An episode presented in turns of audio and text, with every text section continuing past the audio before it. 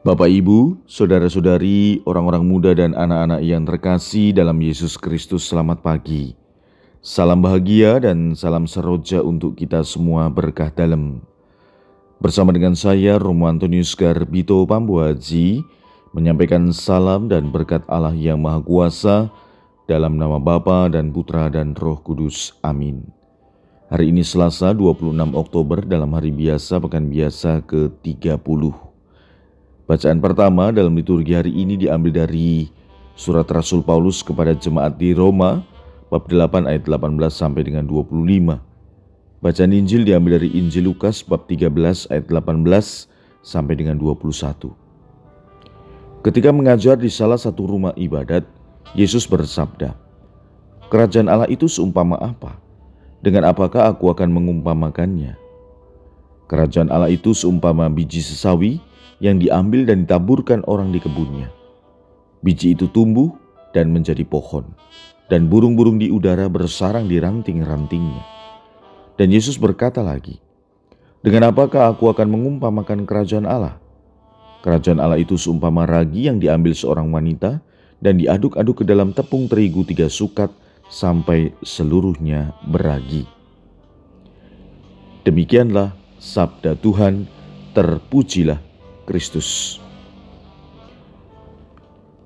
Dua perumpamaan sederhana yang disampaikan oleh Yesus, yakni perumpamaan tentang biji sawi dan tentang ragi, mau menyoroti hasil yang luar biasa dari sebuah tindakan awal yang sederhana.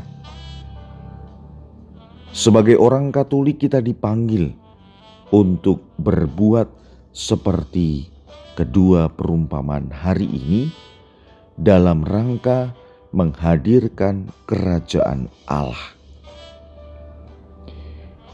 Kita tahu fungsi dari masing-masing perumpamaan ini.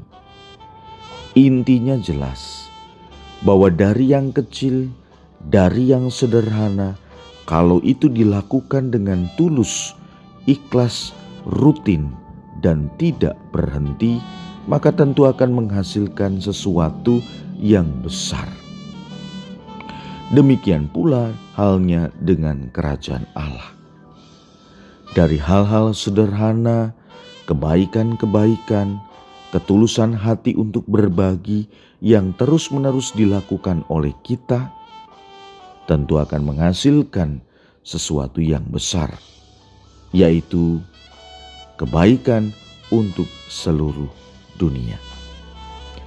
Marilah, saudara-saudari yang terkasih, kita mengusahakan diri dari hal yang sederhana kita lakukan dengan tulus hati akan menjadi sesuatu yang besar yang akan membuat kerajaan Allah hadir di dunia ini.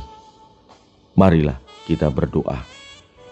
Allah Bapa di surga, semoga Engkau senantiasa menuntun kami untuk senantiasa melakukan hal baik dari hal yang sederhana sehingga kami pun dapat menghadirkan kerajaanmu di dunia ini. Berkat Allah yang Maha Kuasa dalam nama Bapa dan Putra dan Roh Kudus. Amin.